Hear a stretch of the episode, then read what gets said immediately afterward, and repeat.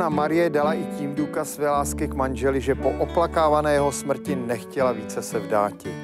Stěhovala se ke bratrovi svému císaři Karlovi V. a poslouživšímu platně nejedné státní potřebě, zejména co vladařka Nizozemska 1530 až 1555, skonala 18. října 1558 ve Španělích. To je závěr dějin národa českého v Čechách a na Moravě, Františka Palackého, takto zvaného otec národa. A královna Marie je vdova po Ladislavě Jagelonském, který padl u Moháče v roku 1526. Mými hosty jsou Miroslav Hroch, dobrý den. Jiří Štajf, dobrý, dobrý den. den. Kamil Činátl. Dobrý den. A já se vás ptám, proč Palacký ukončil svoje dějiny národa Českou v Čechách a na Moravě v roce 1526. Konec národa to nebyl, konec státnosti to nebyl. To je otázka, jestli on si nemyslel, že to je konec státnosti, nebo aspoň velká krize státnosti, ten, ten nástup Habsburků. Aspoň někde jsem četl v té, v té hagiografii o Palackém, že on vlastně už nemohl snést a vypsal o Habsburcích. Ale to je nesmysl samozřejmě. Já, když jsem byl mladší a když jsem kriticky uvažoval o metodologii, tak jsem si myslel, že ten Palacký musel skončit v této době, protože ve své době neuměl ještě psát dějiny novověků, kdy se úřadovalo písemně, kdy obrovsky narostl eh, objem písemností a on tím způsobem, jak dělal ten středověk, to znamená všechny prameny vzít do ruky, to už nemohl zvládnout v 16. století. Konec konců je příznačné, že nemáme vlastně obdobnou, prá- obdobnou syntézu do dneška, obdobnou syntézu 16. století českého tímto způsobem uděláno, protože to je strašně, tam je potřeba změnit vůbec paradigma. A to, si, to jsem si tenkrát myslel za mladých časů kriticky, že to byl základní problém Palackého, ale to jsem já imputoval, já nevím, jestli jsem měl pravdu. Tam určitě hrála svou roli obezřetnost Františka Palackého. To byla určitá jeho podstatná vlastnost, ale on byl aktivně obezřelý, čili on se nepodával skutečnostem, ale snažil se nějakým způsobem ovlivňovat. Další věc je, že ten rok 1526 jakýmsi logickým mezníkem v českých dějinách je, protože tam se mění dynastie. Co se mi zdá být ale konceptuálně podstatné, že on na závěr toho věku Jagelonského v těch závěrečných pasážích hovoří o tom, že vlastně po tom roce 1526 ten český národ postupně mizí jako určitý činitel historický a dává to do souvislosti vlastně s takzvaným, dneska tomu říkáme asi druhé podanství, on tomu říká porobení selského lidu. A to, co jste říkal, pane profesore, on svým způsobem reflektoval tu obtížnost těch historických pramenů. On si v podstatě už v 50. letech našel svého nástupce v Antoninu Gindelim, který se jevil být odborníkem na to 16. století a na počátku 60. let 19. století vlastně mu vytvořil určité šance profesního jaksi zkoumání těch dějin 16. století tím, že byly zřízeny vlastně dvě instituce, vznikl Zemský archiv, který měl vydávat ty památky tomu 16. století a taková hlavní edice, myslím, že byla s nimi české, která měla pokrýt aspoň to politikum do 16. století. Čili souhlasím, ale ne úplně. Je přínosné podívat se na ten konec také z perspektivy toho eh, dobového čtenářstva, protože eh, těm českým čtenářům připadalo to zakončení velmi smysluplné, že to nebylo vlastně vnímáno jako, nějaká, eh, jako, jako nějaký násilný konec. A myslím si, že vlastně ten konec má nějaký, nějaký smysl, má nějakou, nějakou vazbu vlastně na celek národních dějin. Možná bych řekl, že je lepší, než o konci tady mluvit o nějaké mezeře a o tom, že to, co se odehrává v 19. století, je nějakou integrální součástí toho vyprávění, které najdeme v dějinách národu českého a že tedy ta doba mezi je vlastně jakousi cézurou, nějakým místem, kde ten národ se ocitá v nějakém zvláštním stavu a Čili, že on to nechtěl se vlastně popisovat. znovu probouzí až s tom, v 19. století. No, tam, pardon, mohl být konceptuální problém, protože tou metodologii, kterou dosud používal, to vlastně popsat nemohl. Protože on tam používá ten koncept stýkání a potýkání vlastně toho slovanského živlu s tím germánským, ale snaží se ho držet v jisté jaksi symetrii, vzájemném ovlivňování a to období zhruba až to do, do toho Josefa II. to by těžko mohl pojmout tímto způsobem, protože natolik byl reálným historikem, který jak si ctil to, co nacházel v těch historických pramenech, že to stýkání a potýkání se vlastně stávalo konceptem, který byl neúnosný pro to 17. a značnou část toho 18. století, protože ti čeští slované nebyli jaksi z hlediska toho konceptu schopni... nepotýkali. No, nepotýkali, nebyli schopni vstoupit aktivně do té hry vlastně. E, o tu podobu vlastně těch vzájemných vztahů vlastně v tomhle prostoru českých zemí.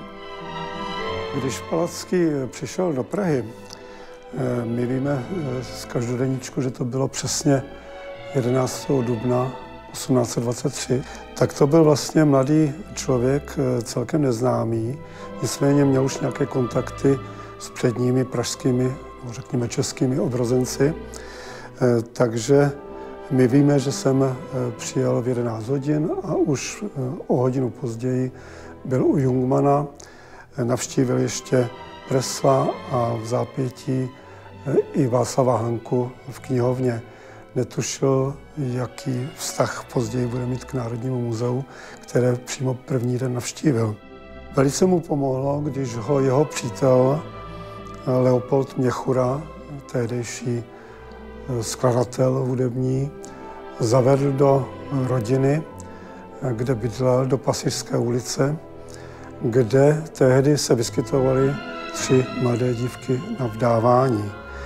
Palacký se zakoukal vlastně velmi brzo do jedné z nich, byla to Antonie Měchurová, nicméně nenalezl ohlas, ale byla tady ještě její sestra Tereska a ta se posléze skutečně stala jeho ženou. Bylo to cosi mimořádného, protože mm, uvědomme si, že Palacký byl vlastně evangelík, pocházel z nemajetných poměrů, sám tedy neměl žádnou existenci zajištěnou a tady se vlastně dostal do rodiny bohatého Eh, poněmčelého právníka, doktora Jana Měchury. Eh, tady, kde se teď nacházíme, byl vlastně takový ten ústřední salon. A musíme si představit, že kromě toho, že tady vidíme ten klavír, na který třeba sám Palacký dokázal eh, hrát a hrával na něj často, stávala tady i krásná ampirová harfa, na kterou zase, jak Palacký říká, harfovala Tereska. Takže tady se odehrávaly takové ty eh, koncerty eh, pro rodinu, pro široké eh, známé lidi. Možno říct, že vlastně tady v této malé skromné místnosti se odehrávaly rozhovory a diskuse, které velice významně pak ovlivňovaly i rozvoj české vědy, české kultury a posléze i politiky, zvláště pak za Rígra. Takže často říkám věc, která by měla být samozřejmá, ale není tak samozřejmá, že tento skromný a téměř zapomenutý dům a tyto prostory byly v 19. století vlastně podstatně významnější než celý Pražský hrad, kde se tyto věci neodehrávaly, neboť centrum bylo pochopitelně ve Vídni. Ale tady se všechno peklo, tady se připravovalo, tady se dělá ta taktika, strategie, čili tady odsud vlastně vycházely ty podněty, které pak ovlivňovaly celou českou společnost. Vy jste říkal, že byl obezřelý, myslel jste to... Obezřetný. Obezřetný. Myslel jste to v jakém smyslu slova? No, to je takový můj náhled na celé české národní obrození.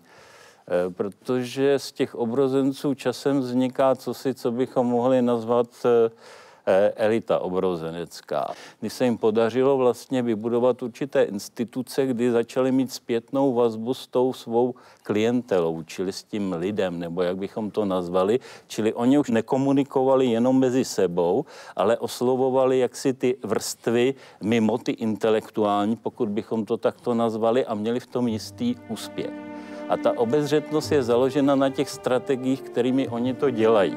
Čili oni se snaží těmi institucemi, jako byl třeba muzejní časopis Matice Česká, dělat co si, co bych nazval kulturní politikou, českou kulturní politikou. A teď volí strategie takové, aby se nedostali do přímého střetu s rakouským státem, takže když vezmete typ jaksi těch elit třeba eh, na polském území nebo polských nebo maďarských, tam ten status té elity je úplně jiný a je založený podle mě na kodexu cti kdežto, jak to je aristokratické cti, kdežto tady je to založeno na statutu kvalifikace a umného jednání v těch podmínkách, které jaksi se naskýtají. Souhlasím a jenom bych chtěl, jenom snad jste měl říct, že ten váš termín obezřetnost, který se mě líbí tedy, že to nemyslíte zle. Že to nemyslí, že Já jsem právě termín, se chtěl zeptat. technický termín, doufám tedy aspoň. Že to bude nikoliv jako pohanu, nikoliv jako kritiku. No, obezřetnost je strategie z mého hlediska, no. kdy se snažíte vyhnout přímého, No, no, no. přímého konfliktu nebo přímému konfliktu, jasně. ale přitom dosáhnout postupnými kroky nějakého cíle. A v rámci jaksi té obrozenecké elity jsou různí hráči. Někteří třeba Jungmann je defenzivní spíše v té obezřetnosti, kdežto Palacký představuje v těch českých poměrech po mém soudu jakýsi aktivní typ té obezřetnosti, čili je ochoten jít do rizika při prosazování těch cílů, ale zvažuje jaksi cenu toho rizika. Obezřetnost větší invencí, by se dalo říct. Ale když uvádí ten příklad, já bych si, tím jsem chtěl, to jsem měl na jazyku, ten, to, ty Poláky a ty Maďary. Ale do, dodal bych k tomu jednu věc, kromě toho, té kategorie cti, je tam velice přízemní kategorie eh, příjmů ze statků. Oni měli bohatý. Kdo byl, kdo byl z těch českých vlastenců bohatý? Kdo si, mohl, kdo si mohl dovolit žít v emigraci z nějakých, nějaké renty na statku? To je jedna věc. A druhá věc je, těmhle těm, zvlášť těm Polákům, těm vůbec nešlo o to, aby navázali styk s lidem totiž. Jo, ta komunikace šla úplně jinam. Čili to je, to je skutečně velice zajímavý rozdíl a ta obezřetnost, já ji beru jako technický termín, abych to nebral jako... něco- Tím chcete říct, že Poláci i v tom národním obrození byli elitářští, zatímco čeští Jistě, národní obrozenci ne. Polský No, já jenom jsem položil ano, otázku. vstoupí do, do národního hnutí 100 let po českém sedlákovi téměř. Na konci 19. století teprve. Když si to představíme, tak ta Praha byla tehdy hrozně maličká.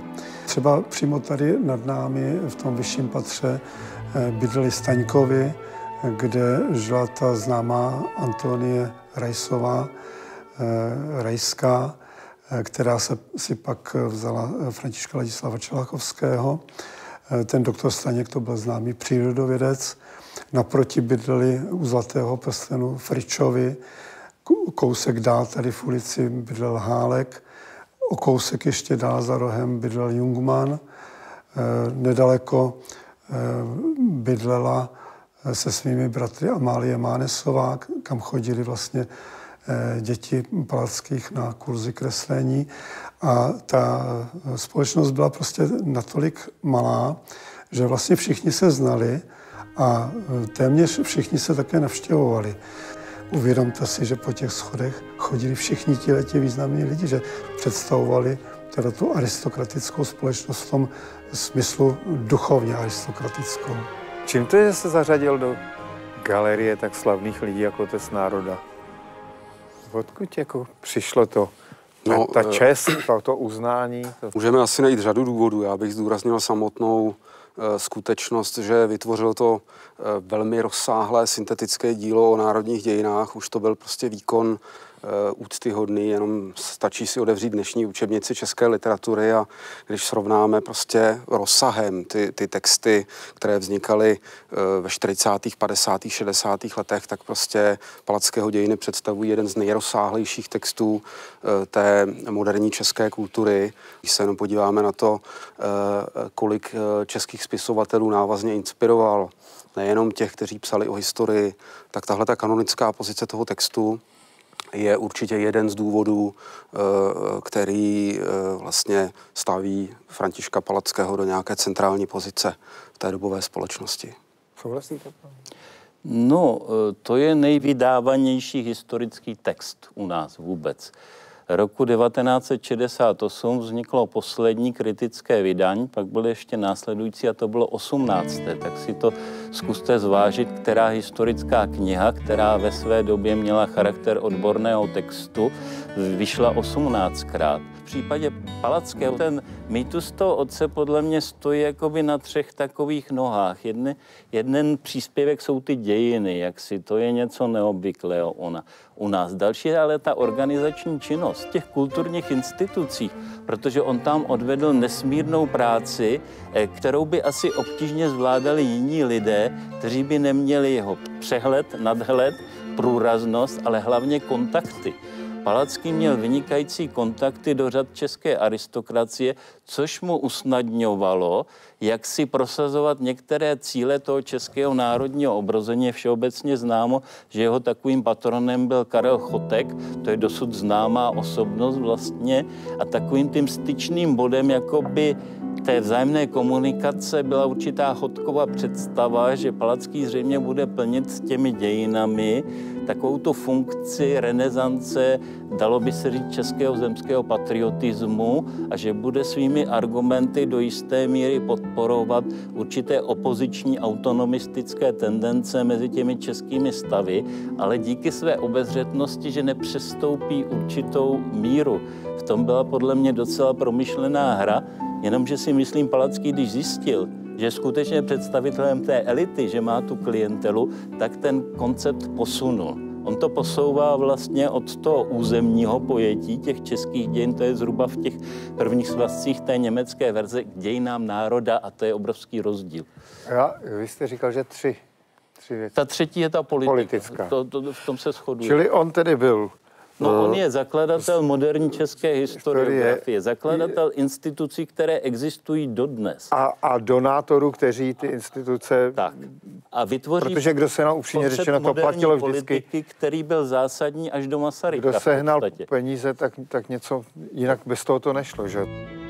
My máme někdy eh, tendenci vidět toho Palackého jako jakýsi skamenělý pomník, eh, jako člověka eh, dávno minulých dob, člověka konzervativního, který už prostě dnešku nemá co říct. Když čteme jeho jazyk, tak nám připadá už téměř nesrozumitelný, když tak se mluvilo prostě obecně v tom 19. století. A o to víc eh, překvapí, eh, že to byl v mnohem člověk zcela moderní, že měl prostě úžasně moderní eh, názory.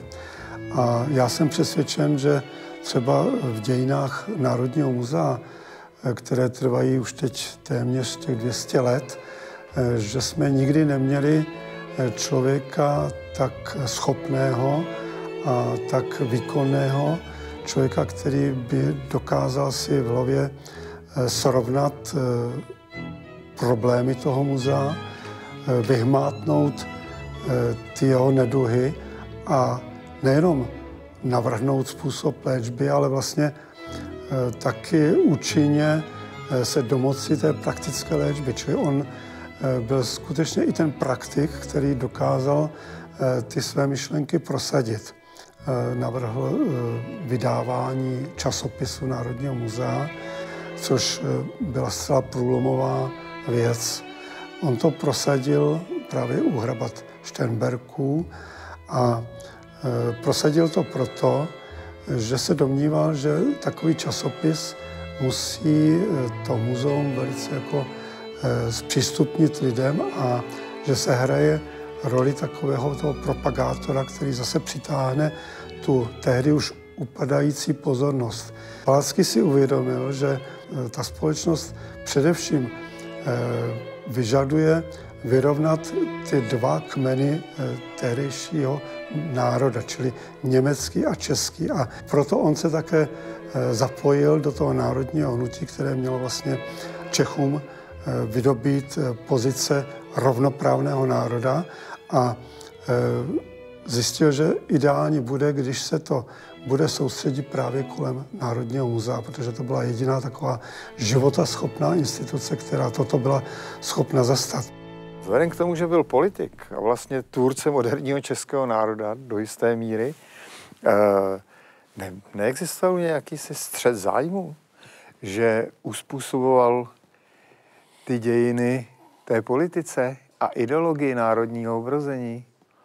No, já tuhle tu otázku nemám moc rád, ale, ale uh, myslím, že v první řadě ty dějiny začal psát v době, kdy sice mohl tušit, že půjde do politiky, ale rozhodně v ní nebyl ta 30. a 40. let to ještě není období konstituční, to je období, kdy on v politice vůbec není. A ta koncepce, ta základní koncepce vlastně hegeliánská, nebo jak se to dá nazvat, eh, s tím rozporem, že to všechno je v době předtím. Čili není možné říct, že by on jako politik si vymyslel konflikt mezi Čechy a Němci. To bylo přesně naopak, ne, by se dalo říct. Ano, Takže ano, to bych jako neříkal. A kromě toho, eh, já nemyslím, že by v té pozdější době možná se něco objeví, ale já si nejsem, to bych, to by nejsem na to expert, možná nevím, ale v každém případě eh, to je jedna věc. A druhá věc je, proč jsem jako takhle zareagoval.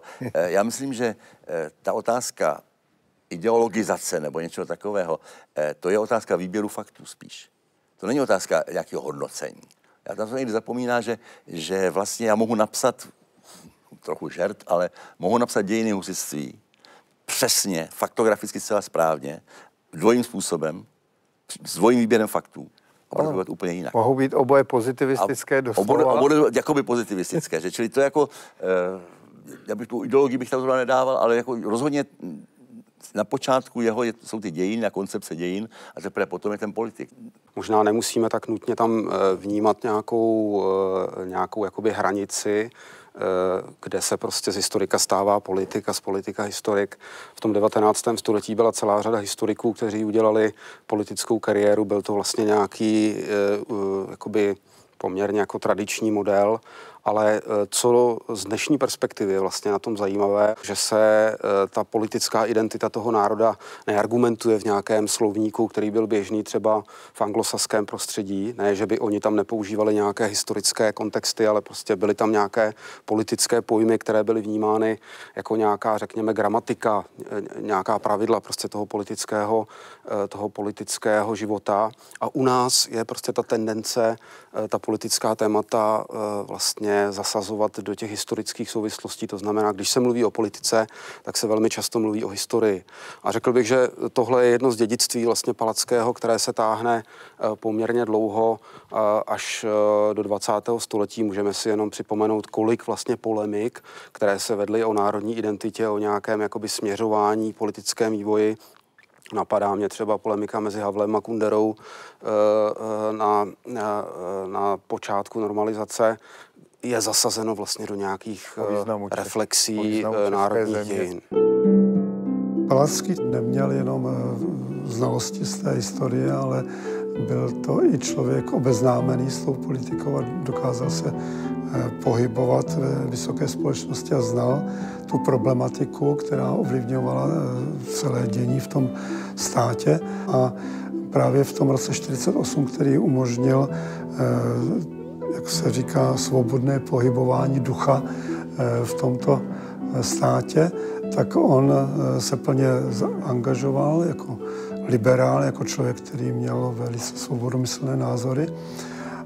A trvalo to všem jenom krátkou dobu, než přišel Bach se svým absolutismem a než vlastně byl odstraněn do pozadí té politiky, což je mu za tolik nevadilo, protože se dál věnoval aspoň svému vlastnímu oboru, té historiografii, ale posléze se pochopitelně zase do té politiky vrátil a bylo to i díky vlastně Rígerovi, který především byl politik, že to, eh, to byla náplň jeho života. V 19. století souhlasím s tím, že jak si oddělovat politiku a historii tím způsobem, jak my se o to někdy snažíme, nebylo úplně aktuální. A byli tam dalec, možná daleko významnější historici evropští, než byl Palacký. Takový například eh, François Guizot, to byl eh, francouzský historik, který konceptuálně nesmírně ovlivnil Františka Palackého a to byl ve své době nejvýraznější francouzský politik, protože po té revoluci 1830 se stal ministrem a před tou revolucí 1848 byl dokonce krátce předsedou francouzské vlády.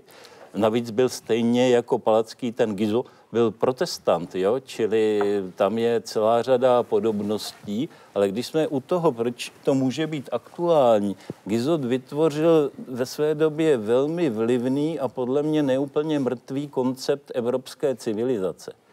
A Palacký do jisté míry vytvářel tu českou verzi dějin v takové diskuzi s Gizotem. On na něj narazil při těch pobytech v Nýs, kdy jezdili eh, s manželkou vlastně přes zimu k moři a tam si uvědomil, že ty české dějiny je možné rám, rámcovat do evropské civilizace a že v rámci těch evropských dějin je možné hledat jakoby místo českého národa v té evropské civilizaci a pokud je pro nás relevantní pojem český národ, tak ten koncept je do jisté míry živý protože to je problém možná se kterým se setkáváme eh, nejenom v disentu, ale dneska aktuálně.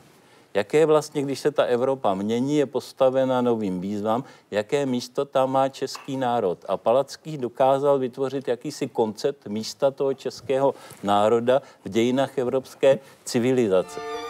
V tom konceptu je to husitství strašně důležité, protože on ho bere jakoby počátek novověkosti nebo novověku v evropských dějinách, či v tom vidí jakýsi nadnárodní český civilizační vklad do těch evropských dějin. Dneska se nám to zdá možná trošku frázovité nebo trochu málo přesvědčivé, ale ta otázka zůstává jaké je místo v podstatě, pokud bych nehovořil o Češích, tak o obyvatelích tohoto státu vlastně v současné Evropě, ale nejenom v Evropě, ale v globalizačních procesech. A proto myslím, že ten Palacký je aktuální, protože to je jeden z prvních, bych řekl, českých moderních myslitelů, který si položil tuto otázku. Pak máte až Masaryka a pak máte ty osobnosti toho 19. Eh, zpět 20. 20. století skutečnost, že Palacký vyrůstá v bratrské tradice, on nebyl žádný, žádný protestant militantní, eh, že vyrůstá z té bratrské tradice, že ho osvobodilo od, od katolického nazírání na české dějiny.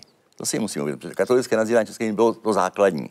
On se od toho distancuje díky tomu, že ale jinak přeci ta, ta jeho koncepce, já bych, já bych s dovolením toho, myslím, to jsem, jsem si připravil dokonce, eh, pořád husitství se mluví, ale vezměme, proč se nemluví o eh, jeho líčení Eh, Kutnohorského sněmu 1485, kde se čeští stavové dohodli, utrakvisti a katolíci, že už si nepůjdou po, po hrdle a že se smíří. A on, tom, on to hodnotí, že tak vykvetl na základě utrpení, který byl předtím. On, on ví to husitství kriticky přeci, on říká to husitství, za to zaplatil český národ strašnou cenu, včetně toho znevolňování. To tam všechno má přeci. Čili to není jako ne, nějaký On nebyl, on nebyl tak apologeta husitství. Určitě ne, jak určitě ne. A e, že tady vykvetl utěšený kvítek novověké osvěty, snášenlivosti, zásada, že každý člověk může hledat spasení duše své tam, kde vede vlastní svědomí. No to je strašně moderní hodnocení.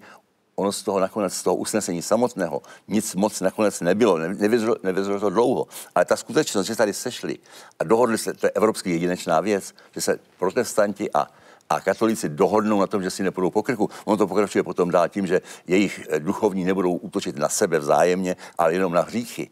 Čili eh, to je věc, která je velice moderní v očích Palackého, já myslím, že měl v tom pravdu. A, a tady myslím, že s tím přínosem jistě každý ten národ se snažil, ten malý národ zejména, se snažil v tom 19. století ukázat, že k něčím, něčím přinese. A tady Palacký měl snadnou práci, protože to husitství skutečně bylo něco, co jinde není. Ta reformace před reformací, ne husitství jako nějaký pálení jo, klášteru a takhle, ale samotná ta myšlenka po narušení té hierarchické, to tady má. spíš ten hus, než to husitství. No tak ale já myslím, že i to husitství, že tady se snaží pokoušet vytvořit novou církev nebo novou pospolitost, že jo. E, včetně musím k tomu počít i jednotnou bratrskou ještě, abychom měli e, úplný obraz že, v tomhle tom. To je skutečně něco, co e, je opravdu zvláštní a nakonec ty pokusy v 90. letech byly ty první pokusy o dějiny Evropy, takové ty evropské dějiny Evropy. Takže když to psali francouzi, jediné, co z českých dějin tam bylo, bylo to husitství. Nic jiného, to je skutečně něco, co tady opravdu je jedinečný. Palacký eh, byl nejenom výjimečný svým vzděláním, eh, inteligencí a eh, společenskou inteligencí, ale on byl i poutavým mužem svým vzhledem. Byl docela vysoký, říká se, že měl takovou tu urostlou postavu těch valachů a chodil velmi zpříjmený což mu eh, dávalo vzhled takového vážného, seriózního, důstojného člověka, přímo stvořeného eh, pro pomníky. Eh, navíc tím, že byl vlastně vychován ve společenském jednání v těch horních uhrách, čili v Prešpurku, v Trenčíně, v dnešním Slovensku, tak tomu umožňovalo i přístup do nejvyšších pater tehdejší společnosti. Jemu skutečně nedělalo problém stýkat se s rabaty Štemberky, kterým pak vlastně sepisoval tu jejich genealogii a pohyboval se tam naprosto nenuceně, přestože by člověk čekal, že by mohl mít nějaké zábrany, že byl to přece chudý mladý kluk bez peněz, ale jemu to nedělalo problémy. Čili ta šlechta ho klidně jako aristokraty, aristokrata ducha mezi sebe přijala a komunikovala s ním, i když ne nějak vysloveně přátelsky, ale brala ho jako partnera, se kterým si může promluvit o zásadních věcech. Málo lidí možná ví, že to byl vlastně blondák, který měl eh, bledě modré oči. Eh, my to víme díky tomu, že vlastně už v době, kdy byl 23-letý, eh, tak ho portrétoval sám František Karlík, tehdy ve Vídni. To byl ještě Palacky téměř vlastně neznámou postavou, ale naštěstí se ten portrét tedy zachoval, je to jeden z nejkrásnějších jeho portrétů. Dodnes je tedy v majetku eh, rodiny potomků po Palackém. Eh, my v Národním muzeu máme druhé nejstarší vyobrazení Palackého, doprovázené i eh, protějším portrétem jeho ženy Teresky. Malovali tehdy známý pražský miniaturista Jindřich Šédl. A byl to zřejmě takový ten zásumní dar, který dostal Palacký v roce svatby, ještě před svatbou v roce 1827. Palacký se vlastně jako osobnost formoval v Prešpurku, to je dnešní Bratislava, kde studoval na evangelickém liceu a to liceum, protože bylo evangelické, tak ono mělo silné vztahy, vztahy s evangelickým prostředím v Německu a případně přes to Německo i v Anglii. Víte, tam dochází k jinému, pokud to padne na úrodnou půdu, jako to bylo u toho Palackého, který neměl nějaký sevřený světový názor, v tom slova smyslu, že by chtěl být profesním duchovním, čímž tedy měl být podle přání otce, jo? ale je takový otevřenější kritický evangelík a tam se vlastně formuje určitý jeho pohled na ty dějiny, které má ty stopy toho protestantismu, ale co je tam podle mě důležité, tam jsou ještě tři prvky. Tam je vlastně ranný liberalismus v tom obsazený a ten ranný liberalismus umožňuje širší akulturaci než ten eh, protestantismus romantismus. A pak je tam romantismus, ten umožňuje také širší akulturaci než to protestantství. Rozumíme si, mimo to evangelické prostředí a pak je tam určitý vliv eh, koncepce novohumanismu, která umožňovala taky určitou akulturaci i mimo to protestantské prostředí. A můj názor je, že toto je určitý vklad, se kterým on je schopen pracovat, protože to prostředí v tom Prešpurku podle mého názoru bylo o něco svobodnější, než bylo tehdy v Praze. Tam ty salony měly eh, trošku jiný charakter, byly více otevřeny těm měšťanským vrstvám, těm mladým intelektuálům. Byla tam ta gentry, jo? Pro, prolínalo se to tam. Ten myšlenkový kvas, myslím, že tam byl výraznější, na to bychom neměli zapomínat. Či on přišel s určitým řekl bych, až intelektuálním náskokem do té Prahy, což se nám z hlediska, dejme tomu, nějakého českého kulturního imperialismu zdá být téměř nemožné, ale určitě bych na tom stavěl a naráží na prostředí, který, které je sice katolické, ale ta víra není úplně pevně usazená jako určitý světový názor, který vy chcete za všech okolností manifestovat v tom veřejném prostoru. A tomu dalo podle mě možnost, jak si ovládnout to pole interpretace těch dějin, ale bez těch kontaktů osobních k Dobrovskému, k té české šlechtě, bez toho, že se stal tím stavovským historiografem, že mu i ti stavové katoličtí vlastně projevili tu důvěru, tak on by se nikdy tak daleko, tak daleko nedostal. On měl třeba fantasticky dobrý nápad, eh, který spočíval v tom, že když čeští stavové eh, uvažovali o tom, jak uctít eh, památku zesnulého císaře Františka I., tak on se toho chytil a navrhl, že by bylo ideální postavit na nábřeží, které se tehdy budovalo, dnešní Smetanovo nábřeží, že by bylo ideální postavit tam obrovský komplex budov, který by v sobě zahrnoval všechny instituce kulturního a vědeckého charakteru, eh, které za císaře Františka I. vznikly. Čili eh, byl to takový ten způsob lojality, ale současně myslel i na ten praktický eh, prospěch vůči české společnosti a německé, která tady žila. Čili on navrhl, aby se tam zbudovalo, jak tomu říkali eh, tehdy, Francisceum, čili budova, která měla obsahovat nejenom budovu pro muzeum, ale i budovu pro malířskou akademii, pro galerii, eh, pro konzervatoř a ještě průmyslovou jednotu.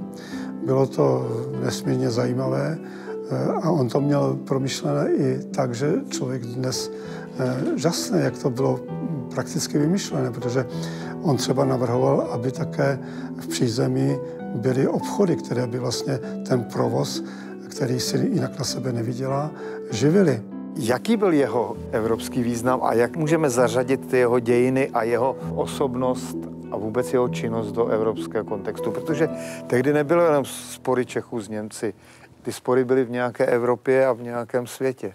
Já myslím, že základní věc je tady ta skutečnost, že 19. století je historistické a aby někdo mohl existovat, musí mít historii. Bez historie nemohl, neměl právo na existenci. Ani ten komunistický manifest začíná zase dějiny, historickým argumentem. Dějiny jsou dějem třídního boje, to je historický argument. Že? 19. století musí mít historický argument. A ty malé národy, které se chtěli, nebo ty národ, ta národní hnutí, ať už to bylo norské, řecké, snaží, která se snaží získat uznání, musí prezentovat svoji historii, že jsou historické. Dokonce existuje v Němčině, přišli si němečtí liberálové, eh, termín nehistorické národy. To jsou ty, které nemají vlastně právo být pořádnými národy, protože nemají historii. A já myslím, že u toho Palackého ta v podvědomí, možná i vědomě, ta snaha dokázat, že Češi mají historii, že jsou historický národ, eh, to tam určitě také je. Problém mají ty národy, národ, ta národní hnutí, jako finské že, nebo slovenské, která nemají tu, tu politické dějiny. Že. Tam potom e, se to, to suplují třeba sociální dějiny. Pak se to objeví dějiny této země, dějiny naší země, našeho lidu ale není už to tam to politické. Ale jinak všude ta snaha, ale i tam je to snaha vytvořit nějaké historické dílo, které by syntetizovalo ty národní dějiny jako součást současnosti. Ono my si možná neuvědomujeme dneska, protože se žije strašně rychle, že pro to 19. století, 15. století to bylo nedávno. To jako dneska, dneska pro mladé lidi 19. století je strašně dávno. Ale pro 19. století ten středověk, ten, ten, byl, ten byl pořád po ruce. Co si myslím, že je podstatné, je, že Palacký neustále krouží kolem problému, do jaké míry ta část střední Evropy, ve které my žijeme, může být nějakým autonomním civilizačním prostorem. A to je něco, kolem čeho se vlastně v různých stádích svého vývoje neustále pohybuje. Potom se to samozřejmě přenáší i do politiky, a v rámci této konceptualizace asi nejznámější je ten koncept toho transferu, že vlastně ta střední Evropa, do které patřily ty české země, je nějakým místem, mostem nějakým kulturním mezi východem a západem. To je koncept, o kterém si nejsem jistý, jestli je zase z dnešního pohledu úplně odbitý. V tom je něco, co vyjadřuje určité propojení prostoru s nějakými civilizačními procesy. A podle mě on proto měl velký cit, on měl velmi malou moc, aby ten koncept mohl prosazovat do té reálné politiky. To se mu v zásadě nepodařilo, ale eh, myslím si, že symbolický potenciál tohle konceptu je velmi silný.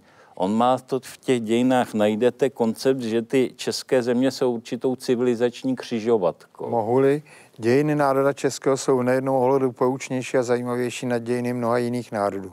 Jakož země česká sama je spoložena do středu a srdce Evropy, tak i národ český stal se po mnohé dějiny středištěm, ve kterémž bez zápasu stýkali a jednotili se rozmanité prvky a zásady novoevropského života národního.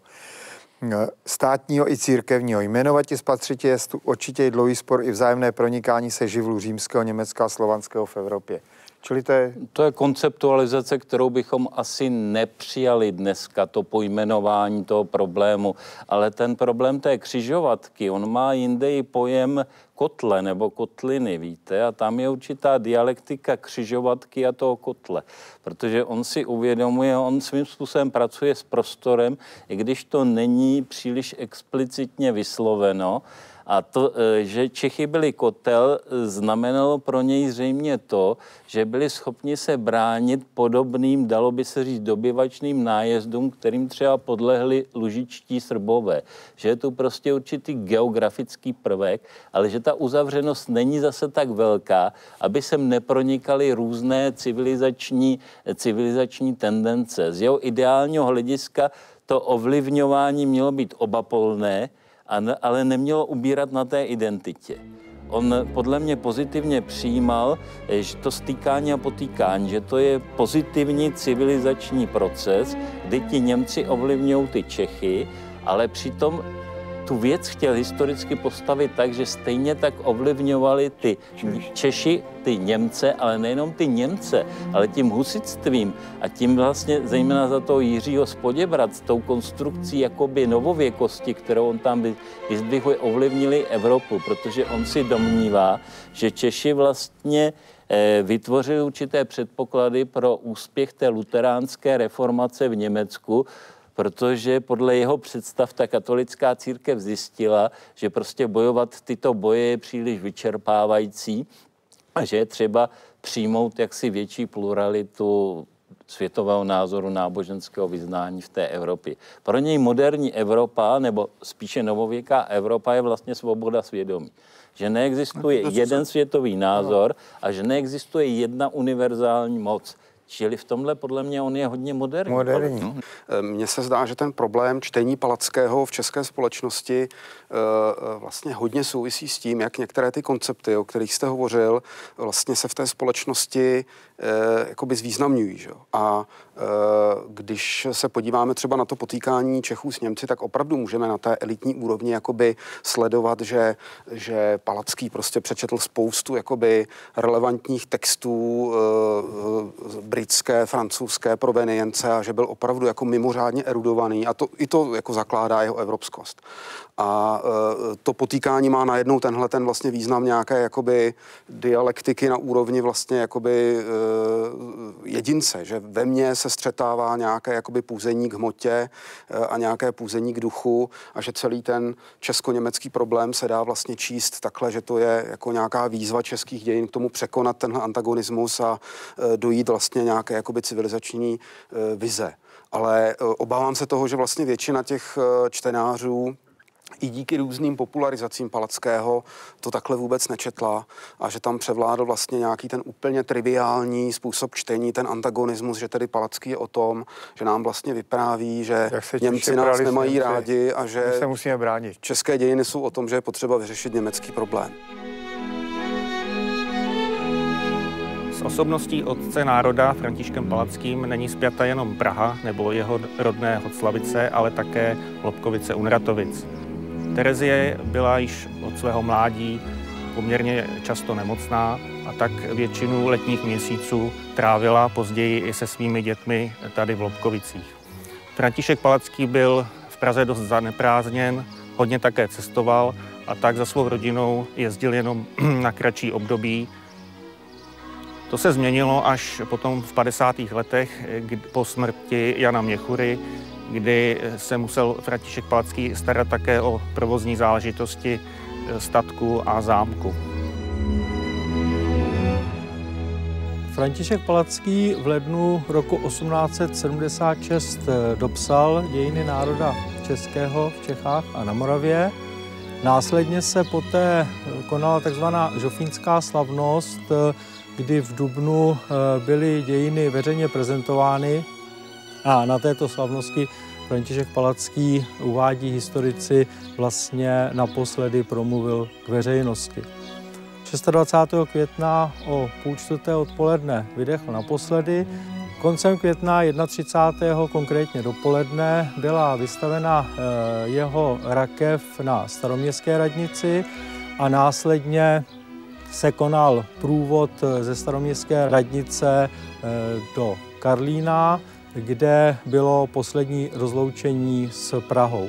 V Karlíně byl eh, vystaven k tomu památní katafalk a v podstatě z Karlína po tomto rozloučení s Prahou eh, se konal eh, průvod, který doprovodil Františka Palackého až sem do Lobkovic Neratovic, kde spočinul v místě vedle hrobu Eh, Terezie, jeho manželky, která tedy umřela eh, před ním. Eh, prameny uvádějí, že toho průvodu a rozloučení se zúčastnilo více jak 50 tisíc obyvatel, což byl jistě značný počet. Říká se, že to byl vlastně největší pohřeb druhé poloviny 19. století celý ten průvod nebo pojezd sem do Lobkovic byl skutečně manifestační zájitostí. Na některých místech byla eh, cesta posypána květy ve všech vesnicích a částech, kudy eh, ten průvod eh, pojížděl, zvonily zvony a tak dále, takže skutečně to lidé pojali jako poslední rozloučení s významnou osobností národního obrození. Na pohřbu se zúčastnili jak katoličtí, tak evangeličtí církevní hodnostáři a poslední rozloučení s Františkem Palackým jako evangelikem měl farář evangelický Karel Lány. Jak bychom měli v současnosti, kdy tedy dochází k zvláštnímu, zejména v Evropě, k zvláštnímu překvapivému pro mě tedy střetu se světem do jisté míry nadnárodních ideí, se, s opět se objevujícím, vy nemáte rád slovo nacionální, ale...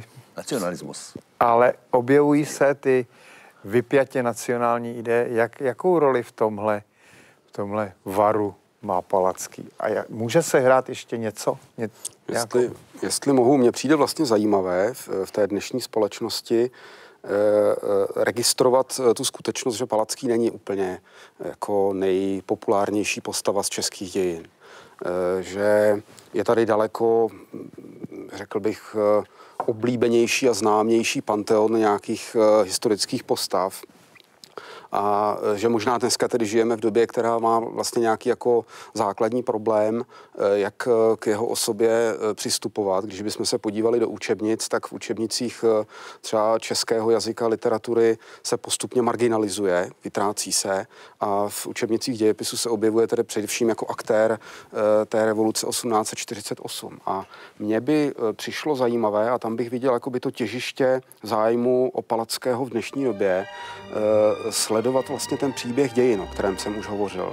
E, ne, nevnímat Palackého jako někoho, kdo vynesl na světlo české národní dějiny, ale spíš e, jako někoho, kdo nám umožňuje ty české národní dějiny vlastně reflektovat ne jako tu fakticitu těch dějin, ale jako vlastně nějaké vyprávění, které vzniklo prostě v 19. století, plnilo v té společnosti nějaké funkce, byla za ním vlastně nějaká historická metoda, kterou bychom měli také promýšlet let. Eh, má smysl ho nějak srovnávat s nějakými jinými narrativy národních dějin, třeba eh, sousedních států. Takže tenhle ten pohled jakoby do toho konceptu, ten pohled do těch dějin a nějaká nějaká, řekněme, i popularizace toho, eh, v čem jsou ty palackého dějiny vlastně specifické a v čem jsou třeba pro nás dnes nepřijatelné, protože to je, bych řekl, jako hodně zajímavá otázka. My jsme se jí tady dotkli v některých momentech a já bych jenom řekl, že vlastně eh, ta syntéza je založena vlastně na nějakých metafyzických pojmech, že jo? to božné člověčenství je prostě nějaký koncept, který by dnešní Čech vlastně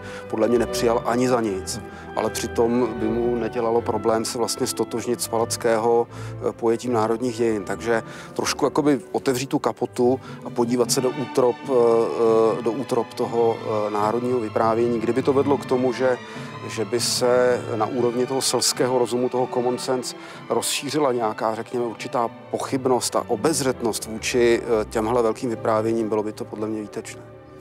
Co si myslíte vy? O mně se to líbí právě, já s tím bych souhlasil. Dokonce možná, že by se dalo ještě... Vy jste říkal, jak se budete hádat. No tak, že by se mohlo dál říct, eh, no, upozornit na to, že vlastně dneska už ta pozitivistická historiografie v tom velkém líčení už je taková nepříliš zajímavá. A řada vlastně spíš publicistických prací máme, eh, které různě zobecňují, spekulují o dějinách. Dobře nebo špatně, to je jiná otázka, ale doba je nějak eh, docela otevřená k tomu, že se spekuluje o dějinách. A vlastně ty, ty palackého koncepce, které byly pozitivismem odmítány jako spekulativní. Ty by možná dneska stály, možná, že dneska, kdyby se to přeložilo do nějaké srozumitelného jazyka, eh, znamená ta koncepce právě to, to slovanství a germánství. Mně se líbí a, jarobujná to, mysl Bedřicha bojovného. že, že by to stálo za to.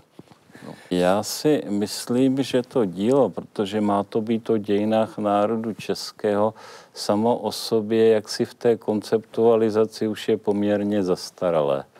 Eh, že je poměrně obtížné to přibližovat dnešnímu čtenáři, ale myslím, že jsou tam určité myšlenkové oblouky, se kterými by se mělo pracovat, že tam určitá civilizační vize, a já se nebojím říct vznosná z mého hlediska civilizační vize a jsem tomu rád, protože se domnívám, že v dnešní době, pokud nebudeme mít vznosné vize, tak zahyneme.